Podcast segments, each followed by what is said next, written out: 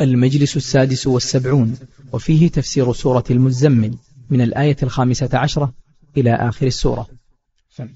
أعوذ بالله من الشيطان الرجيم. إنا أرسلنا إليكم رسولا شاهدا عليكم كما أرسلنا إلى فرعون رسولا. فعصى فرعون الرسول فأخذناه أخذا وبيلا.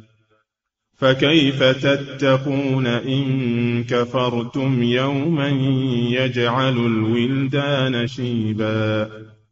السماء منفطر به كان وعده مفعولا.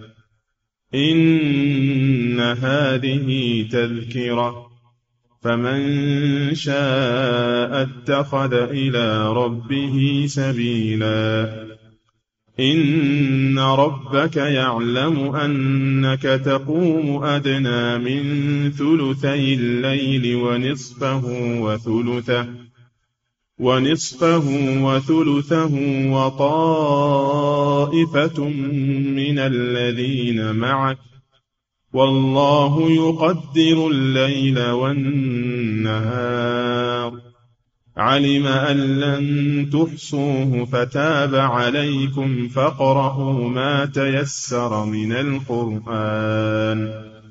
علم أن سيكون منكم مرضى وآخرون يضربون في الأرض يبتغون من فضل الله. وآخرون يقاتلون في سبيل الله. فاقرؤوا ما تيسر منه وأقيموا الصلاة وآتوا الزكاة وأقرضوا الله قرضا حسنا. وما تقدموا لأنفسكم من خير تجدوه عند الله هو خيرا وأعظم أجرا. واستغفروا الله إن الله غفور رحيم. بسم الله الرحمن الرحيم. الحمد لله رب العالمين. صلى الله وسلم على نبينا محمد وعلى آله وأصحابه أجمعين. ما ذكر الله سبحانه في أول السورة وجه الخطاب للنبي صلى الله عليه وسلم. قال يا أيها المزمل ما أمره بقيام الليل لأن الذي يدعو إلى الله لا بد أن يعمل بما يقول وما يدعو الناس إليه. ولأجل أن يستعين بعبادة الله وطاعته على أداء مهمته. ثم بعد ذلك وجه الخطاب إلى الأمة إلى أمة هذا الرسول وهم جميع الخلق من عرب وعجم وكتابيين وأميين وإنس وجن. كل الأمة مأمورة باتباع هذا الرسول صلى الله عليه وسلم لأن رسالته عامة للثقلين الجن والإنس. فخاطب الله الأمة فقال سبحانه إنا أرسلنا إليكم رسولا شاهدا عليكم. إنا أرسلنا إليكم رسولا. والرسول هو من أوحي إليه بشرع وأمر بتبليغه أمر بتبليغه للناس رسولا يعني محمد صلى الله عليه وسلم الذي ناداه في أول السورة باسم المزمل شاهدا عليكم. رسول صلى الله عليه وسلم يشهد على هذه الأمة بأعمالها يوم القيامة لئلا يقولوا ما جاءنا من بشير ولا نذير. فهو يشهد عليهم إذا جحدوا وقالوا ما جاءنا بشير ولا نذير. يشهد عليهم هذا الرسول أن الله أرسله إليهم وأنه بلغهم أليس لهم عذر؟ كما قال سبحانه وتعالى ويكون الرسول شهيدا عليكم. فكيف إذا جئنا من كل أمة بشهيد؟ وجئنا بك على هؤلاء شهيدا على هؤلاء يعني هذه الأمة. وكل رسول يشهد على أمته يوم القيامة أنه بلغها. وهذا الرسول يشهد على أمته أنه بلغها فليس لهم عذر بأن يقولوا ما ما عرفنا نحن نجهل نحن جهال نعذر بالجهل ليس بعد بعثة الرسول صلى الله عليه وسلم جهل بل هو العلم. فيجب تعلم ما جاء به هذا الرسول للعمل به. بلغتهم الدعوة. قامت عليهم الحجة بالرسول وبالقرآن. ليس لهم حجة يوم القيامة. إنا أرسلنا إليكم رسولا شاهدا عليكم. كما أرسلنا إلى فرعون رسولا كما أرسلنا إلى فرعون ملك مصر الذي ادعى الربوبية. قال أنا ربكم الأعلى ما علمت لكم من إله غيري. أرسل الله إليه موسى عليه السلام. موسى بن عمران كليم الله لم يتركه لئلا يقول يوم القيامة ما بلغني شيء. أرسل إليه موسى عليه السلام يدعوه إلى الله عز وجل كما أرسلنا إلى فرعون رسولا. فعصى فرعون الرسول عصى فرعون موسى عليه السلام كما ذكر الله جل وعلا في القرآن. من إنكار فرعون لرسالة موسى عليه السلام واتهامه إياه بالسحر غير ذلك. فعصى فرعون الرسول. احذروا أنتم أن تعصوا رسولكم. احذروا أيها الأمة المحمدية أن تعصوا رسولكم كما عصى فرعون رسوله. فماذا كانت عاقبة فرعون؟ أخذناه. بالعقوبة. أخذناه بالعقوبة. أخذا وبيلا. أي شديدا. وذلك بإغراقه وقومه في البحر عن آخرهم. أغرقه الله هو وقومه في البحر. فماتوا عن آخرهم. عقوبة له فاحذري أيتها الأمة المحمدية. إن عصيتم هذا الرسول أن يحل بكم مثل ما حل بفرعون. ولماذا اختار الله موسى في هذه الآية؟ مع أن هناك رسل غير موسى أيضا. لأن لأن رسالة محمد تشبه رسالة موسى. وما قيل لموسى قيل مثله لمحمد صلى الله عليه وسلم. وموسى هو أول هو أول أنبياء بني إسرائيل. فعصى فرعون الرسول فأخذناه أخذا وبيلا. فاحذروا يا أمة محمد أن يحل بكم من العقوبة مثل ما حل بفرعون وقومه. هذا في الدنيا هذه عقوبة في الدنيا عقوبة عاجلة. وهناك عقوبة آجلة يوم القيامة. فكيف تتقون إن كفرتم؟ كيف تتقون يا أمة محمد إن كفرتم برسولكم؟ ما الذي يقيكم يوما يعني يوم القيامة؟ فكيف تتقون إن كفرتم يوما؟ ما الذي يقيكم منه يوما شديدا تشيب منه الولدان من شدة هوله وتتفطر السماوات من شدة هوله فكيف تتقون إن كفرتم يوما مفعول لتتقون؟ يجعل الولدان الصغار شيبا تشيب رؤوسهم من شدة الهول تشيب رؤوس الأطفال من شدة الهول. تضع كل ذات حمل حملها.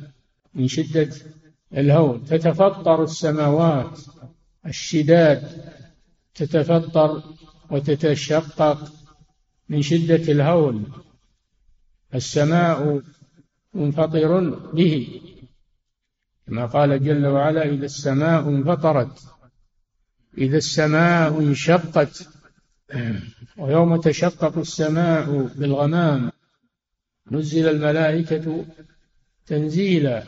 تتشقق السماوات تتفطر من شدة الهول في هذا اليوم. السماء منفطر به أي بهذا اليوم منفطر به. كان وعده مفعولا كان وعد الله جل وعلا مفعولا لا يتخلف أبدا.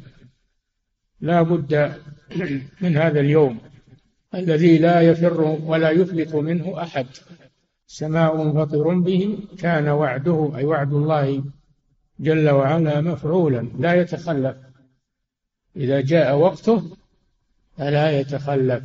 إذا جاء أجلهم لا يستأخرون ساعة ولا يستقدمون.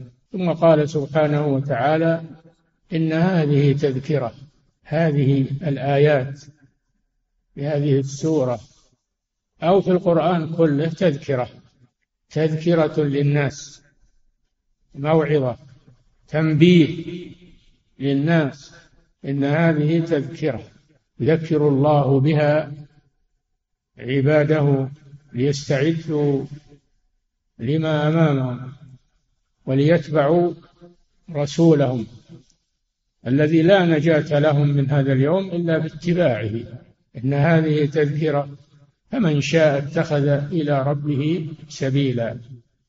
من شاء الله جل وعلا جعل للعباد مشيئة اختيارا. جعل لهم مشيئة واختيارا.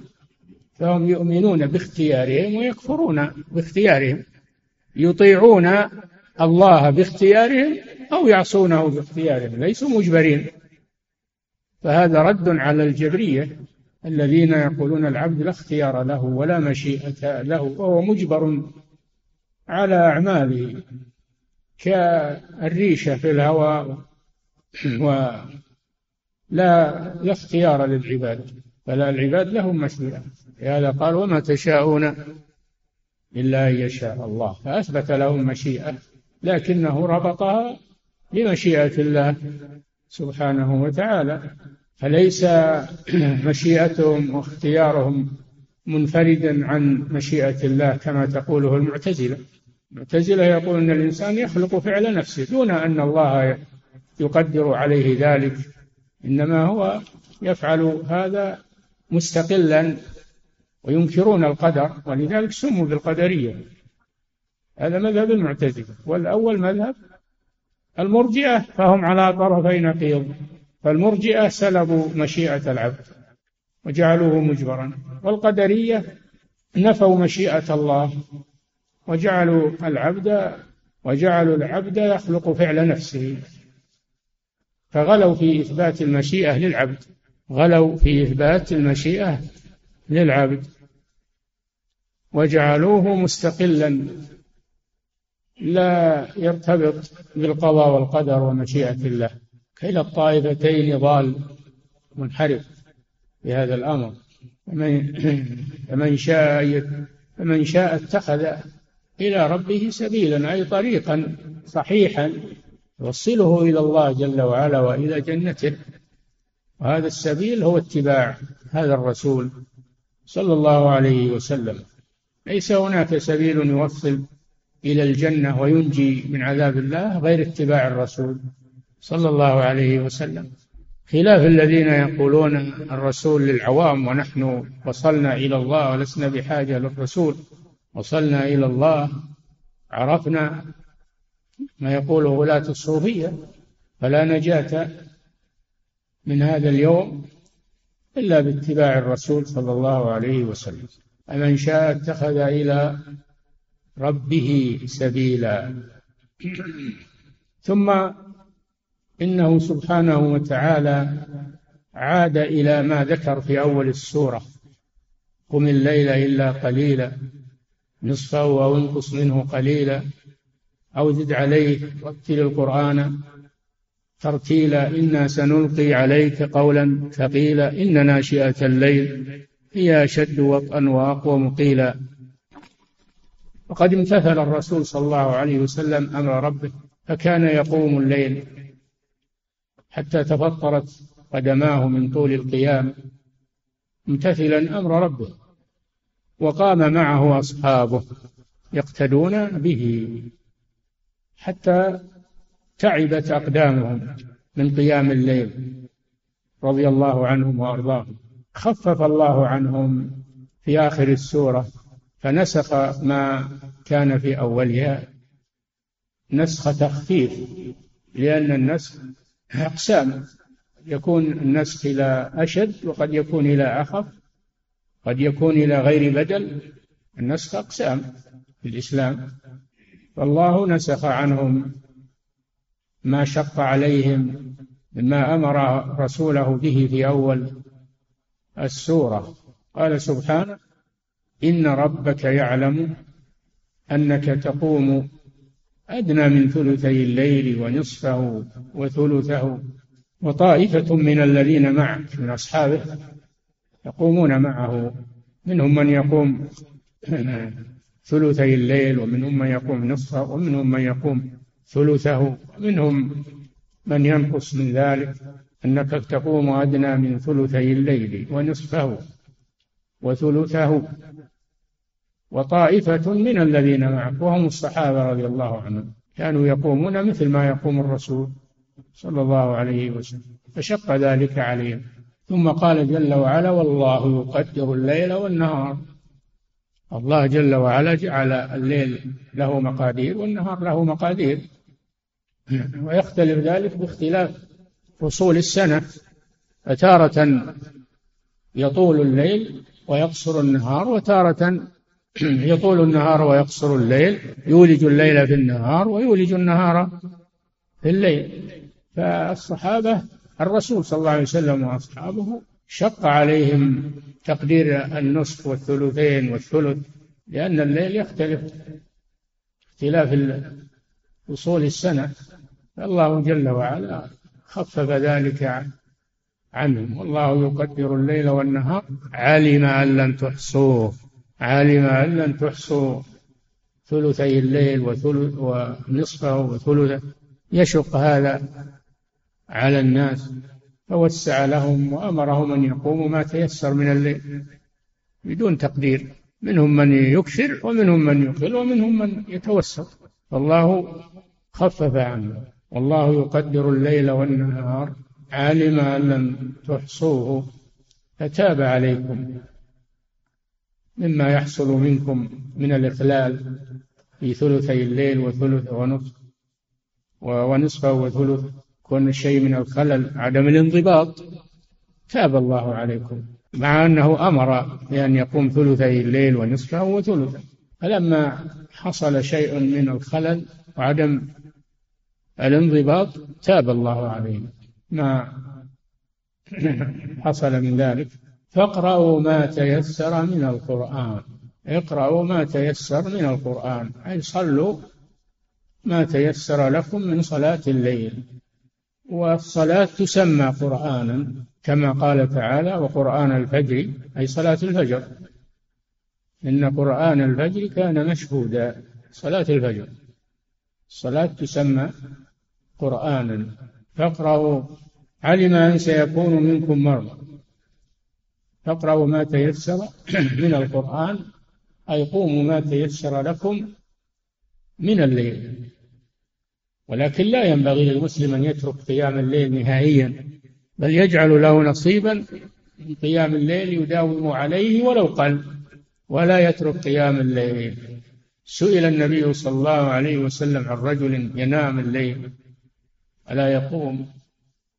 قال صلى الله عليه وسلم ذاك رجل بال الشيطان في أذنه. بال الشيطان في أذنه. وقال صلى الله عليه وسلم لا تكن مثل فلان. يا عبد الله لا تكن مثل فلان. كان يقوم الليل فتركه. فالمسلم يجعل له نصيبا من قيام الليل ولو قل يداوم عليه ويختمه بالوتر. فاقرأوا ما تيسر من القرآن. علم سبحانه وتعالى أحوال الناس. الله يعلم كل شيء. علم أن سيكون منكم مرضى وآخرون يضربون في الأرض يبتغون من فضل الله وآخرون يقاتلون في سبيل الله. هذه أعذار. هذه أعذار تعرض للمسلمين لا يستطيعون معها قيام ثلثي الليل ونصف الليل وثلث الليل. علم أن سيكون منكم مرضى. المريض لا يستطيع أن يقوم من الليل بسبب المرض. وكذلك يكون هناك مسافرون وآخرون يضربون في الأرض. يعني مسافرون. المسافر شرع له قصر الصلاة تخفيفا عليه. فلو أنه حتم عليه قيام ثلثي الليل وثلث الليل ونصف الليل ما استطاع يسير في سفره فيقوم ما تيسر في سفره. ويكتب الله للمريض ويكتب الله للمسافر ما كان يعمله صحيحا مقيما كما جاء في الحديث الصحيح. وآخرون يقاتلون هذا الصنف الثالث يقاتلون في سبيل الله يجاهدون الكفار فلا يستطيعون قيام الليل. خفف الله عنهم قال فاقرأوا ما تيسر منه. اقرأوا ما تيسر منه. قوموا من الليل ما, ما تيسر لكم. وما يشق عليكم ويثقل عليكم اتركوه. فاقرأوا ما تيسر منه. وأقيموا الصلاة. فريضة. أقيموها. الصلوات الخمس. هذه لا أحد يتركها. لا في مرض ولا في سفر ولا في جهاد الصلاة الخمس لا تسقط. عن المسلم ما دام فكره معه بل يصلي على حسب حاله. الصلاة لا يتركها المسلم بحال من الأحوال ولكنه يصليها على حسب حاله. صلي المريض قائما فإن لم يستطع فقاعدا فإن لم يستطع. فعلى جنب فإن لم يستطع فمستلقيا رجلاه إلى القبلة. المسافر يصلي من الليل ما تيسر له والمجاهد في سبيل الله كذلك. صلي ما تيسر له فاقرأوا ما تيسر منه وأقيموا الصلاة الفريضة. هذه لا تسقط بحال من الأحوال. أقيموا الصلاة وآتوا الزكاة. زكاة المال. وهي فريضة وهي الركن الثالث من أركان الإسلام وهي قرينة الصلاة في الذكر دائما فليست تبرعا من الإنسان إنما هي فريضة عليه. وفي أموالهم حق معلوم للسائل والمحروم. حق ليس تبرعا بل هو حق واجب عليه. حق للسائل والمحروم في مالك يجب عليك أن تؤدي هذا الحق وأقيموا الصلاة وآتوا الزكاة وأقرضوا الله قرضا حسنا. تصدقوا صدقة تطوع من أموالكم على المحتاجين وفي وجوه الخير. قدموا من أموالكم ما تجدونه عند الله سبحانه وتعالى. أقرضوا الله أصل القرض هو القطع. تقول قرض الثوب بالمقراض إذا قطعه وسميت الصدقة قرضا لأنها تقتطع من المال تقتطع من المال. أقرضوا الله من أموالكم قرضا حسنا لا منة فيه. يا أيها الذين آمنوا لا تبطلوا صدقاتكم بالمن والأذى قرضا حسنا لا منة فيه ولا رياء ولا طلبا لطمع الدنيا. هذا هو القرض الحسن. القرض يكون مع الله سبحانه وتعالى لأن الله يخلفه ويرده. مثل ما يرد المقترض من الخلق يرد القرض. الله جل وعلا يرد القرض على المقرض ومن هذا الوجه سمي قرضا يقرض الله قرضا حسنا. فأنت حينما تقرض أو تتصدق على المحتاج إنما تقرض الله سبحانه وتعالى لأنك تجده عند الله ويخلفه الله عليك. هذا مما يطمئن المتصدق أنه يقرض الله وأن الله لا يضيع قرضه بل يرده عليه. عاجلا وآجلا وما أنفقتم من شيء فهو يخلفه وهو خير الرازقين. لا أن الله يقترض من حاجة إلى عباده وإنما يقترض منهم لمصلحتهم وإلا فإن الله غني عنهم. والمال منين جاء؟ أليس من الله؟ المال من الله جل وعلا. لكن هذا من فضله أنه يعطيهم ويقترض منهم. لأنفسهم. وأما الله فهو غني عنهم ولهذا لما سمع بعض اليهود مثل هذه الآية قالوا إن الله فقير ونحن أغنياء. وهم يعلمون أن هالكلام أنه باطل لكن يريدون أن يسخروا من القرآن ويسخروا من محمد صلى الله عليه وسلم. لقد سمع الله قول الذين قالوا إن الله فقير ونحن أغنياء. سنكتب ما قالوا. وعيد من الله عز وجل. فالله يقترض والمخلوق يقترض أيضا. يقترض للحاجة والقرض بين الخلق هو أن يدفع مالا أن يدفع المقرض مالا لمن يقضي به حاجته ثم يرد بدله. هذا هو القرض. وفيه ثواب عظيم. كونك تقرض المحتاجين تسد حاجاتهم ويردون عليك قرضك. هذا فيه فضل عظيم. فمالك يرجع إليك ويرجع الثواب من الله سبحانه وتعالى لك. هذا هو القرض بين المخلوقين. ويقرض الله قرضا حسنا. ثم قال جل وعلا وما تقدموا لأنفسكم من خير تجدوه عند الله. ما تقدموا ما تقدموا أي شيء تقدمونه من الصدقات الواجبة والمستحبة ولو قل ولو شق تمرة. ما تقدموا لأنفسكم شوف تقدموا لأنفسكم. أنت إنما تقدم لنفسك. فكيف تحرم نفسك؟ وما تقدموا لأنفسكم من خير من خير عام من كل خير. سواء كان خيرا ماليا أو آه، غير ذلك من وجوه الخير أي خير تعمله من مال وغيره فإنه لن يضيع. عند الله سبحانه وتعالى إن الله لا يظلم مثقال ذرة وإن تك حسنة يضاعفها ويؤتي من لدنه أجرا عظيما. وما كان الله ليضيع إيمانكم أي صلاتكم إلى بيت المقدس قبل أن تنسخ القبلة. الله قد كتبها لكم والله لا يضيع أجر المحسنين فلا تخف لا تخف على ما قدمت أنه يضيع أو ينسى أو أنه لا ينفعك عند الله عز وجل. لكن لكن عليك بالإخلاص النية والقصد تجنب الرياء والسمعة والقصد لغير الله عز وجل. وما تقدموا لأنفسكم من خير تجدوه عند الله هو خيرا. خيرا مفعول لتجدوه. وضمير والضمير هو الضمير المنفصل هو هذا ضمير الفصل. ضمير الفصل يسمونه. الذي يفرق بين الصفة والخبر. هو خيرا. ولذلك جاء منصوبا بعده. لو كان مبتدا لجاء مرفوعا. هو خيرا مفعول لتجدوه. تجدوه خيرا. تجدوه عند الله خيرا. خيرا مما أنفقتم ودفعتم. تجدوه مضاعفا.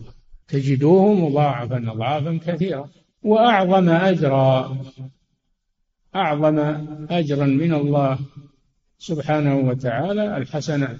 بعشر أمثالها إلى سبعمائة ضعف إلى أضعاف كثيرة. مثل الذين ينفقون أموالهم في سبيل الله كمثل حبة أنبتت سبع سنابل في كل سنبلة مئة حبة.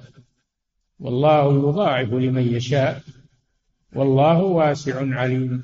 الذين ينفقون أموالهم في سبيل الله ثم لا يتبعون ما أنفقوا منا ولا أذى لهم أجرهم عند ربهم ولا خوف عليهم ولا هم يحزنون.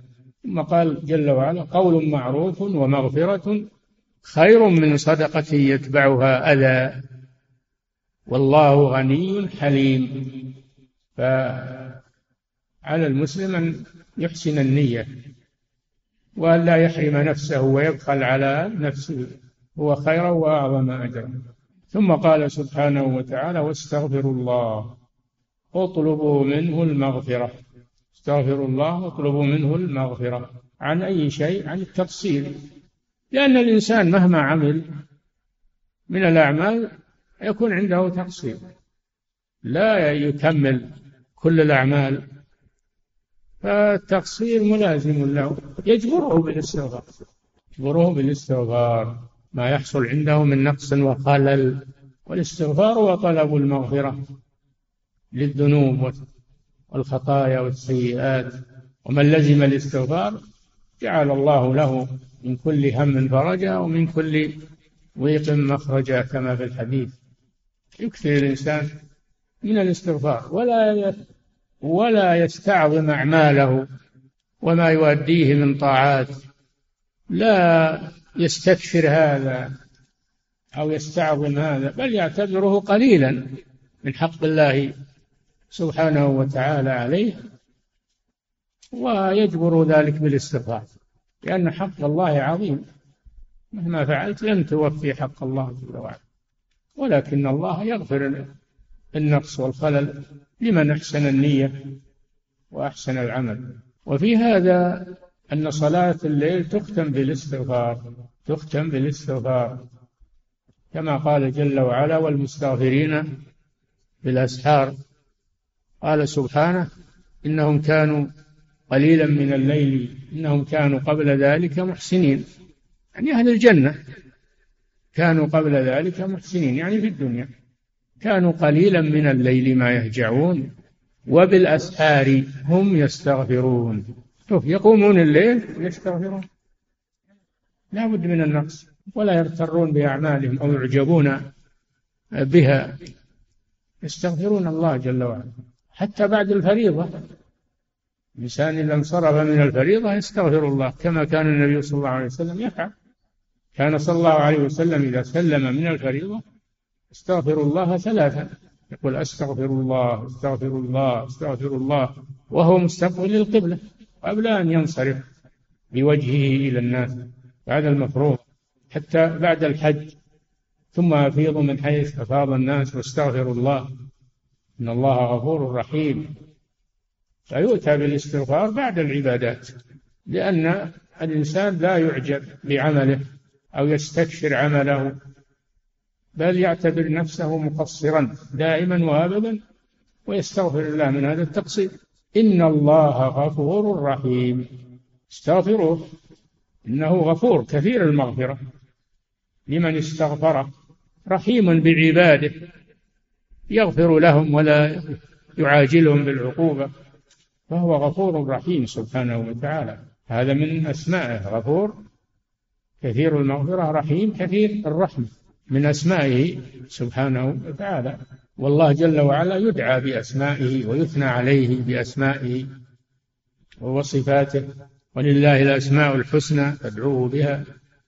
وذروا الذين يلحدون في أسمائه سيجزون ما كانوا يعملون واستغفر الله إن الله غفور رحيم. ففي هذه السورة العظيمة عبر وعظات كما سبق وفيها مشروعية صلاة الليل وهي واجبة على الرسول صلى الله عليه وسلم وسنة في حق أمته. قال تعالى ومن الليل فتهجد به نافلة لك عسى أن يبعثك ربك مقاما محمودا. وهو سنة في حق أمته بعد أداء الفرائض الصلوات الفرائض. تزودون من النوافل. وليس قيام الليل واجبا على الأمة إنما الواجب عليهم الصلوات الخمس فقط لأن الرسول صلى الله عليه وسلم لما سأله الأعرابي الرسول صلى الله عليه وسلم سأله الأعرابي عما يجب عليه من الصلوات فبين له الصلوات الخمس. فقال هل علي غيرها؟ قال لا إلا أن تتطوع فليس هناك صلاة مفروضة إلا الصلوات الخمس. ما عداها فهو سنة. وفيها كما ذكرنا أن الإنسان لا يعجب بعمله ولا يستكثر عمله بل يحتقر عمله ولذلك يستغفر الله من النقص. والخلل الذي يحصل. والله تعالى أعلم صلى الله وسلم على نبينا محمد على آله وأصحابه أجمعين. يقول فضيلة الشيخ وفقكم الله في قوله سبحانه وتعالى يوما يجعل الولدان شيبا. هل يعني هذا أن الهم أو هل يؤخذ من هذا أن الهم يتسبب بخروج الشيب في الدنيا؟ أم أن هذا خاص بالآخرة فقط؟ هذه في الآية هذه في الآخرة. وأما الفزع في الدنيا والخوف في الدنيا فقد نعم قد يحصل شيء من من الشيء بسبب الخوف الشديد والفزع. الله أعلم. نعم. يقول فضيلة الشيخ وفقكم الله هل مريم ابنة عمران أخت, أخت لموسى عليه الصلاة والسلام؟ لا بينهما قرون من السنين. موسى قبل. موسى قبل بزمن طويل لكن أخت هارون قيل معناه أنها أخته في الدين إن كان المراد هارون النبي أخي موسى فهي أخته في الدين. وقيل هارون أخ لها أخ لها من النسب. نعم. يقول فضيلة الشيخ وفقكم الله هل المزمل والمدثر تعد من أسماء الرسول صلى الله عليه وسلم؟ وهل تصح التسمية بهما؟ لا. ليست من أسماء الرسول إنما هي من صفات الرسول صلى الله عليه وسلم. نعم. يقول فضيلة الشيخ وفقكم الله مر معنا أن الرسول صلى الله عليه وسلم قام حتى تفطرت قدماه. ما الصحيح في كلمة تفطرت؟ هل معناه تورمت أو تشققت؟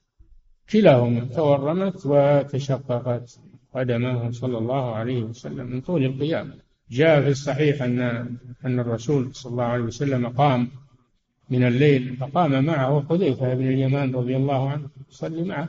فبدأ بالبقرة فقال حذيفة في نفسه يركع عند المئة. ثم مضى صلى الله عليه وسلم حتى ختمها ثم قرأ سورة النساء كاملة ثم قرأ سورة آل عمران. قرأ سورة آل عمران. خمسة أجزاء وزيادة في ركعتين. قال حذيفة لقد هممت أن أجلس وأدعه. في ركعتين. كيف صلاته الليل كلها؟ نعم صلاة الرسول لا يطيقها أحد عليه الصلاة والسلام. نعم. يقول فضيلة الشيخ وليست قراءة هذ ولا سرعة لا يقف عند كل آية يدعو يدعو عند آية الرحمة ويستعيذ عند آية العذاب. نعم. يقول فضيلة الشيخ وفقكم الله بالنسبة لحكم قيام الليل هل يختلف حكمه بالنسبة للرسول صلى الله عليه وسلم فيكون واجبا عليه دون غيره؟ نعم. هو واجب على الرسول ولكنه سنة في حق أمته كما ذكرنا. نعم. يقول فضيلة الشيخ وفقكم الله ورد عنه صلى الله عليه وسلم أنه قال من قرأ الآيتين من آخر سورة البقرة في ليلة كفتاه قيل معناه كفتاه عن قيام الليل فهل معنى ذلك أنه يكتب له أجر القائم؟ أنا لم أرى هذا الكلام من التكفير عن قيام الليل لكن المشهور كفتاه عن قراءة غيرهما في الورد يعني. كفتاه في الورد عن قراءة غيرهما. نعم. يقول فضيلة الشيخ وفقكم الله ذكرتم حفظكم الله في درس الأمس أنه لم يصح قيام رسول الله صلى الله عليه وسلم ليلة النحر في مزدلفة. وقد أشكل علي حديث ورد عن أم سلمة رضي الله عنها في إثبات قيامها في مزدلفة. فما الراجح في ذلك؟ قيامها هي هكذا. قيام ما, ما نفينا أن أم سلمة أو غيرها يقوم لكن نقول الرسول لم يثبت عنه. بل نام إلى أن إلى أن أصبح وقام وصلى الصبح في أول وقتها. هذا الذي ثبت عنه صلى الله عليه وسلم. نعم. يقول فضيلة الشيخ وفقكم الله هذه السورة أنزلت في مكة ولكن القتال قد شرع في المدينة وقد ورد في هذه السورة وآخرون يقاتلون في سبيل الله فكيف ذلك؟ في المستقبل يعني. هذا في المستقبل لأن الله يقول علم يقول علم أن سيكون منكم سيكون يعني في المستقبل منكم مرضى وآخرون يضربون في الأرض وآخرون يقاتلون في سبيل الله. هذا في المستقبل. نعم. يقول فضيلة الشيخ وفقكم الله في قوله سبحانه وتعالى فاقرأوا ما تيسر من القرآن. هل هذا عام لتلاوة القرآن دون الصلاة؟ هذا في الصلاة. الآية نزلت في الصلاة. قراءة القرآن في الصلاة. أما قراءة القرآن في غير الصلاة فالإنسان مخير. يقرأ ما شاء. نعم. يقول فضيلة الشيخ وفقكم الله كيف يجمع بين قوله سبحانه وتعالى إنا سنلقي عليك قولا ثقيلا وبين قوله ولقد يسرنا القرآن للذكر؟ كيف يجمع بين؟ ثقيل في أوامره ونواهيه. والعمل به وهو ميسر للحفظ والتلاوة ميسر للحفظ والتلاوة والتعلم تدبر لكن ثقيل من جهة أوامره ونواهيه والعمل به وما فيه من الوعد والوعيد. نعم. يقول فضيلة الشيخ وفقكم الله هل التصدق أو صلة الرحم بنية أن يزيدني أن يزيدني الله من الرزق وأن يطول عمري يعد من الشرك. لا ما هو من الشرك بس لا تقتصر على هذا. إذا اقتصرت على هذا فلا يجوز لأنك تريد الدنيا. أما أنك تريد المعنيين معنى الزيادة في العمر والبركة في المال مع إرادة وجه الله سبحانه وتعالى فلا مانع. نعم. يقول فضيلة الشيخ وفقكم الله ما الأطول مدة؟ هل هو أدنى من ثلثي الليل أو نصف الليل.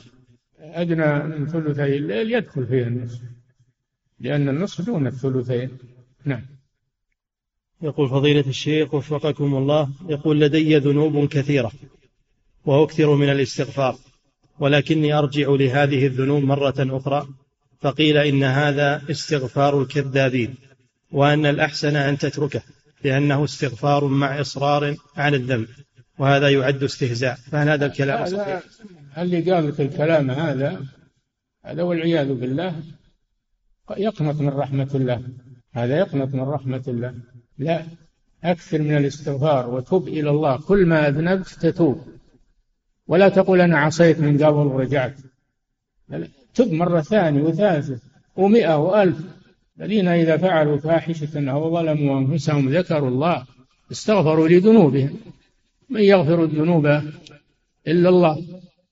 أخشى أن يكون هذا مثل الذي قال لأخيه والله لا يغفر الله لفلان. قال الله من ذا الذي يتألى علي ألا أغفر لفلان؟ إني قد غفرت له وأحبطت عملك. يتكلم الإنسان بجهل. لا يتكلم في هذه الأمور إلا أهل العلم. أما إنسان جاهل وعنده غيره وعنده دين ما يتكلم بدون علم. نعم. يقول فضيلة الشيخ وفقكم الله في قوله سبحانه وتعالى وأقرض الله قرضا حسنا. هل تشمل هذه الآية الصدقة وقرض هل تشمل؟ هل تشمل الصدقة وقرض المخلوقين وهو الدين؟ وهل يستدل بها؟ كل ما فيه إحسان كل ما فيه إحسان من الصدقة وإقراض المحتاجين كله من إقراض الله سبحانه وتعالى. نعم. يقول فضيلة الشيخ وفقكم الله موسى عليه الصلاة والسلام هو أول أنبياء بني إسرائيل. فكيف يجمع بين هذا وبين ما ذكره الله سبحانه بأن يوسف عليه السلام قبل موسى بقوله ولقد جاءكم يوسف من قبل بالبينات يوسف نبي. وأما آه، موسى فهو رسول أول رسل بني إسرائيل. الرسول يقال له نبي أيضا. نعم. يقول فضيلة الشيخ وفقكم الله أنا أقوم قبل صلاة الفجر بنصف ساعة. نعم. أنا أقوم قبل صلاة الفجر بنصف ساعة وأصلي ما كتب الله لي ثم أوتر بثلاث. وبعض الأيام أقوم وقد تبقى على الأذان خمس دقائق فأوتر بثلاث. وبعض الأيام أوتروا بواحدة أثناء وقت الأذان. هل هذا الفعل صحيح؟ ويعتبر هذا الوتر قياما لليل إذا اقتصر عليه أحدنا؟ هذا أقل قيام أقل شيء قيام الليل. إذا ضاق الوقت خشيت أن يطلع الفجر توتر بواحدة وإذا كان فيه متسع تزيد. أدنى الكمال ثلاث وأعلاه إحدى عشرة ركعة أو ثلاثة عشرة ركعة.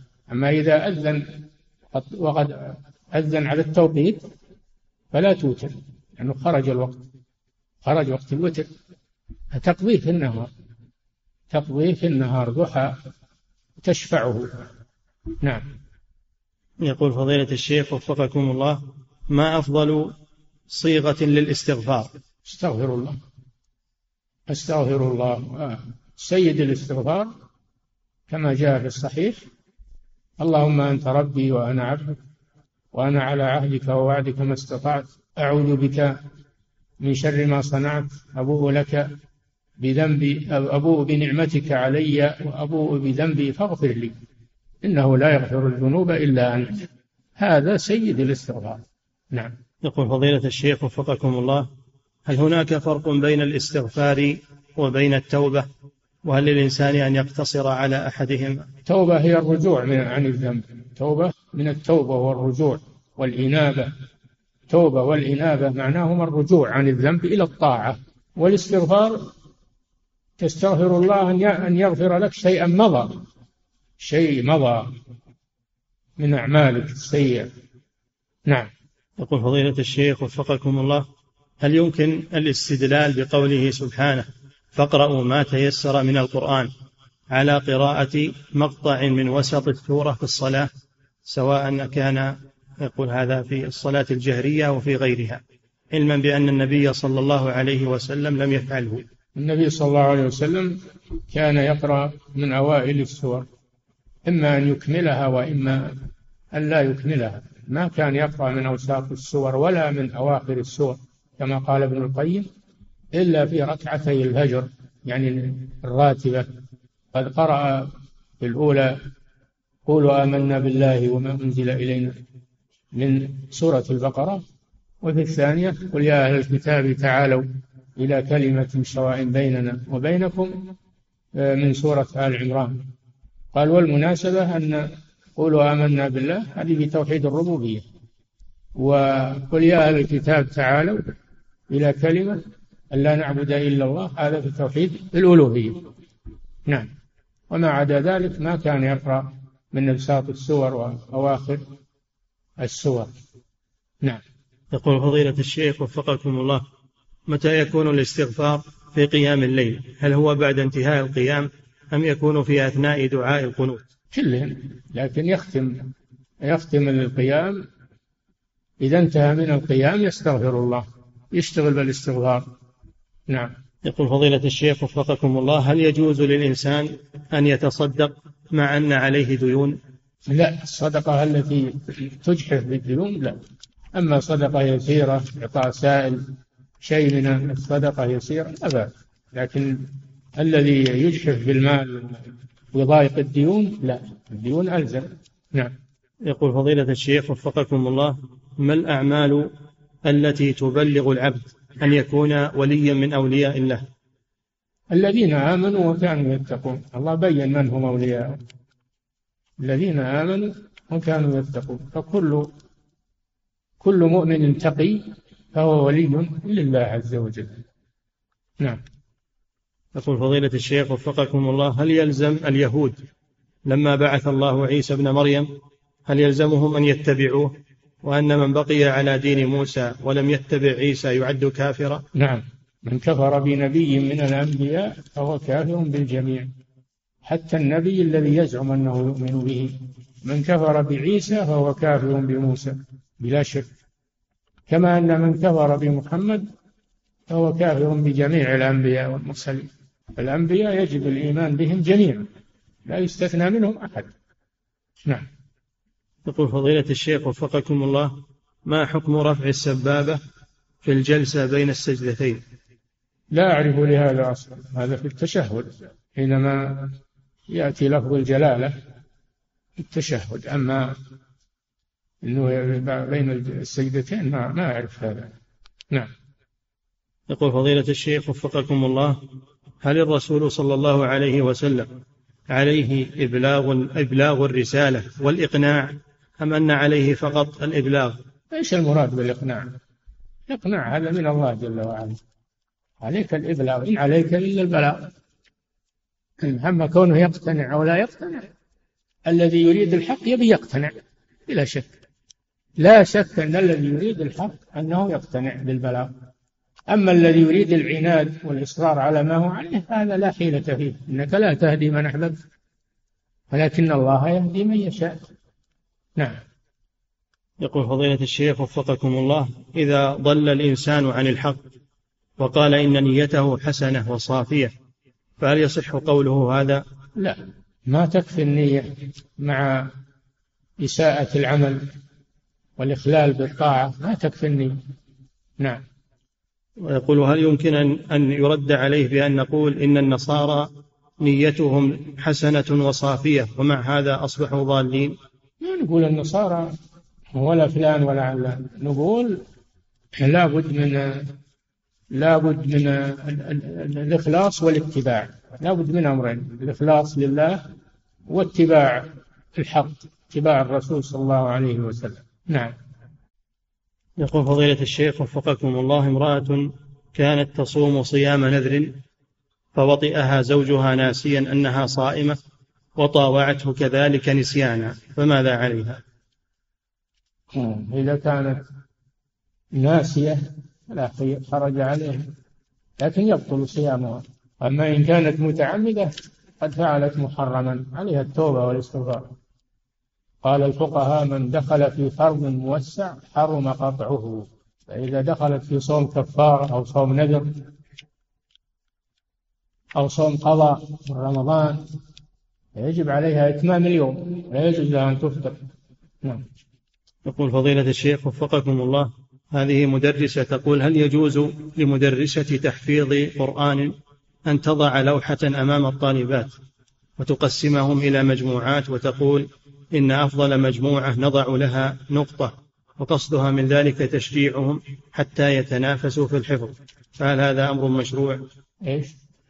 تقول هل يجوز لمدرسة تحفيظ القرآن أن تضع لوحة أمام الطالبات ثم تقسمهم إلى مجموعات وتقول إن أفضل مجموعة نضع لها نقطة وقصدها في ذلك تشجيعهم حتى يتنافسوا في الحفظ فهل هذا الفعل مشروع؟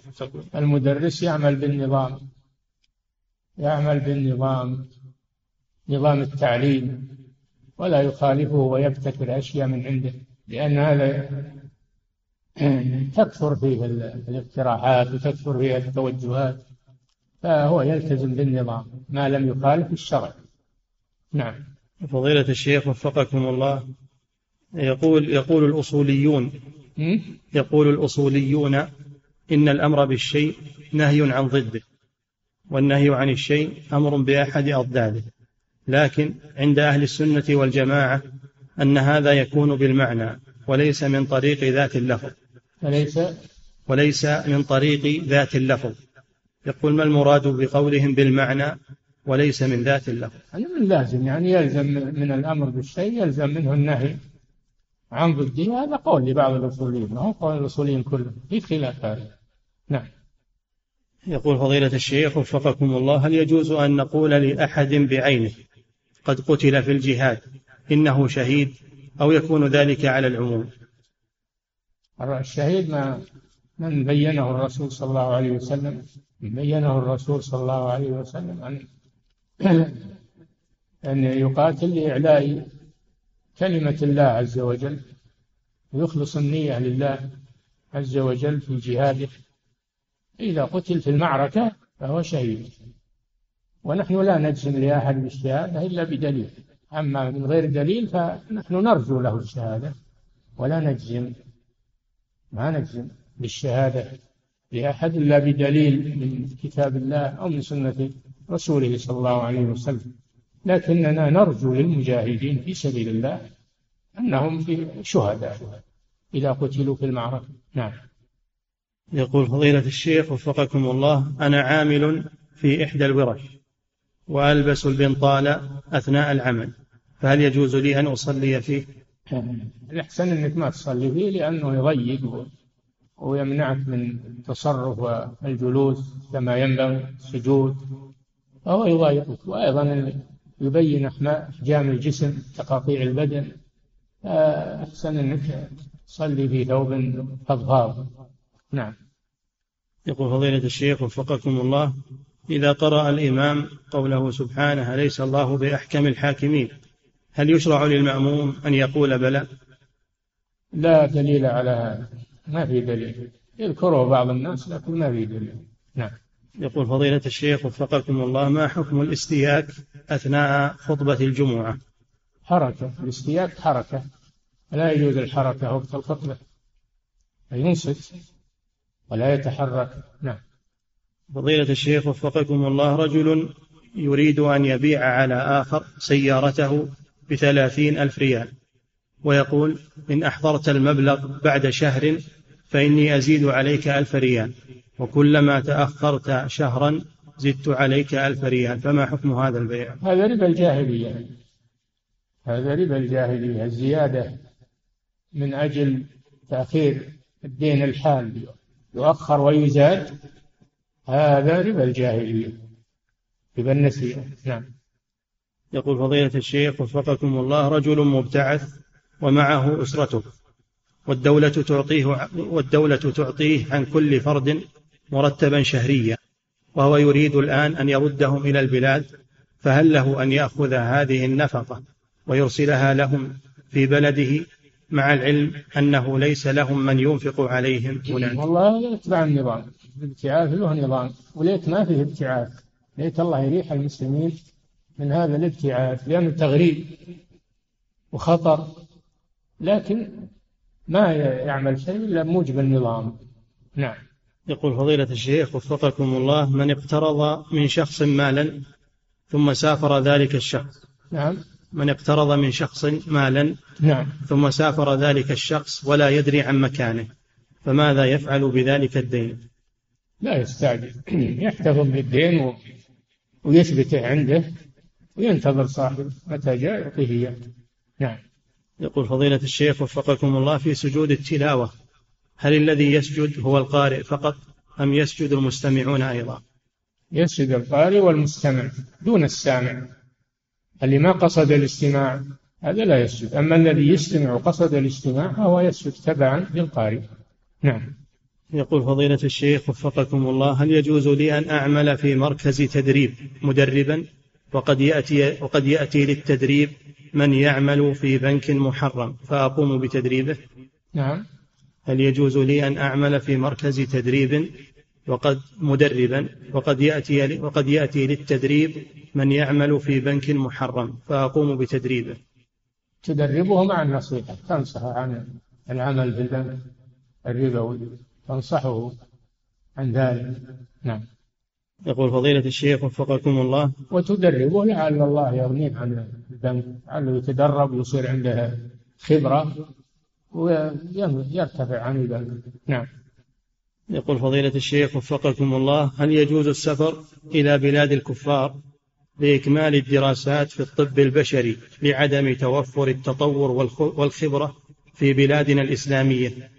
قالوا أنه إذا كان بالمسلمين حاجة إلى تخصص من التخصصات ولا يوجد في بلاد المسلمين فله أن يسافر إلى بلاد الكفار لتحصيل هذا التخصص لأجل ينفع المسلمين به لكن مع التمسك بدينه وإظهار دينه وعدم المساومة على دينه والخوف من الفتنة. نعم. يقول فضيلة الشيخ وفقكم الله يقول أنا أعمل مندوب بي مندوب بيع أدوات تجميل ومن ضمن هذه الأدوات أظافر ورموش صناعية. لا ما يجوز. ما يجوز بيع هذه الأشياء الرموش والأظافر لا يجوز فلا تبعها. نعم. يقول فضيلة الشيخ وفقكم الله هل إذا صلى الرجل في البيت وصلت خلفه زوجته أو أخته أو أحد من محارمه هل تعتبر هذه صلاة جماعة؟ لا. لكن تعتبر متابعة. المرأة تتابعه في صلاته ولا يعتبر هذا جماعة. ما تنعقد الجماعة بالمرأة. المرأة يشترط للجماعة رجلان فأكثر. نعم. يقول فضيلة الشيخ وفقكم الله أعمل نائبا للمدير وعند تفقدي للعمل أجد تقصيرا من بعض العاملين. نعم. أعمل نائبا للمدير وعند تفقدي للعمل أجد تقصيرا من بعض العاملين أو أنهم يخرجون أثناء العمل. سؤاله هل عندما أخبر المدير بذلك يعتبر هذا من النميمة المحرمة؟ هذا من النصيحة ما هو من النميمة؟ هذا من النصيحة. أنك تخبر المسؤول عن عن المقصرين والمتلاعبين بالعمل نعم. يقول فضيلة, فضيلة الشيخ وفقكم الله هل هناك اختلاف بين مشيئة الله وبين مشيئة العبد؟ مشيئة الله لا بد منها. لا بد أن تقع. أما مشيئة العبد فقد تقع وقد لا تقع. نعم.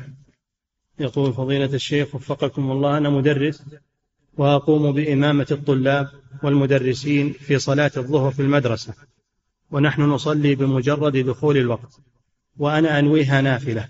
وأنا؟ أنويها نافلة. ثم إذا خرجت من المدرسة ذهبت إلى مسجد قريب صليت هناك ونويتها فريضة. فهل فعلي صحيح؟ لا الأولى هي الفريضة. الأولى هي الفريضة. والثانية نافلة. نعم. يقول فضيلة الشيخ وفقكم الله حضر أطفال صغار إلى المسجد للصلاة وجلسوا في روضة المسجد فقام أحد الجماعة بإرجاعهم إلى الصف الثاني. فهل فعله هذا جائز؟ إذا كانوا مميزين تصح منهم الصلاة فلا يجوز إقامتهم من مكانهم لكن بالإمكان أنه يفرق بينهم لئلا يحصل منهم لعب. يفرق بينهم يكون رجل بينهم أو رجال بينهم. ولا يطردون من الروضة وهم متقدمون إليها. نعم. يقول فضيلة الشيخ وفقكم الله يقول هل صحيح أن فضيلتكم يفتي بأن جعل الثوب إلى نصف الساق أن هذا من لباس الشهرة؟ نعم. نعم أقول هذا. إذا كان البلد يلبسون إلى الكعب فأنت لا تلبس إلى نصف الساق لأن هذا شهرة. أما إذا كانوا كلهم يلبسون إلى نصف الساق فأنت تعمل مثله. لا تخالف المجتمع في أمر مباح لأن اللباس إلى الكعب هذا أمر مباح. كيف تخالفهم؟ تصير تشتهر بينهم وينظرون لك نظر ريبة استغراب. نعم. يقول فضيلة الشيخ وفقكم الله أملك محلا للمواد الغذائية. نعم. فهل يجوز لي أن آخذ مبلغا شهريا ثابتا أملك. أملك محلا للمواد الغذائية؟ نعم. فهل يجوز لي أن آخذ مبلغا شهريا ثابتا من العامل أي أجرة عليه أو أي أؤجره عليه؟ أعيد السؤال. يقول أملك محلا للمواد الغذائية فهل يجوز لي أن آخذ مبلغا شهريا ثابتا من العامل أي أؤجره عليه؟ لا. لا ما يجوز. هذا العامل إنما استخدم للعمل فقط فلا يجوز أنه يبيع ويشتري. ممنوع هذا. نعم. انتهى. الله تعالى.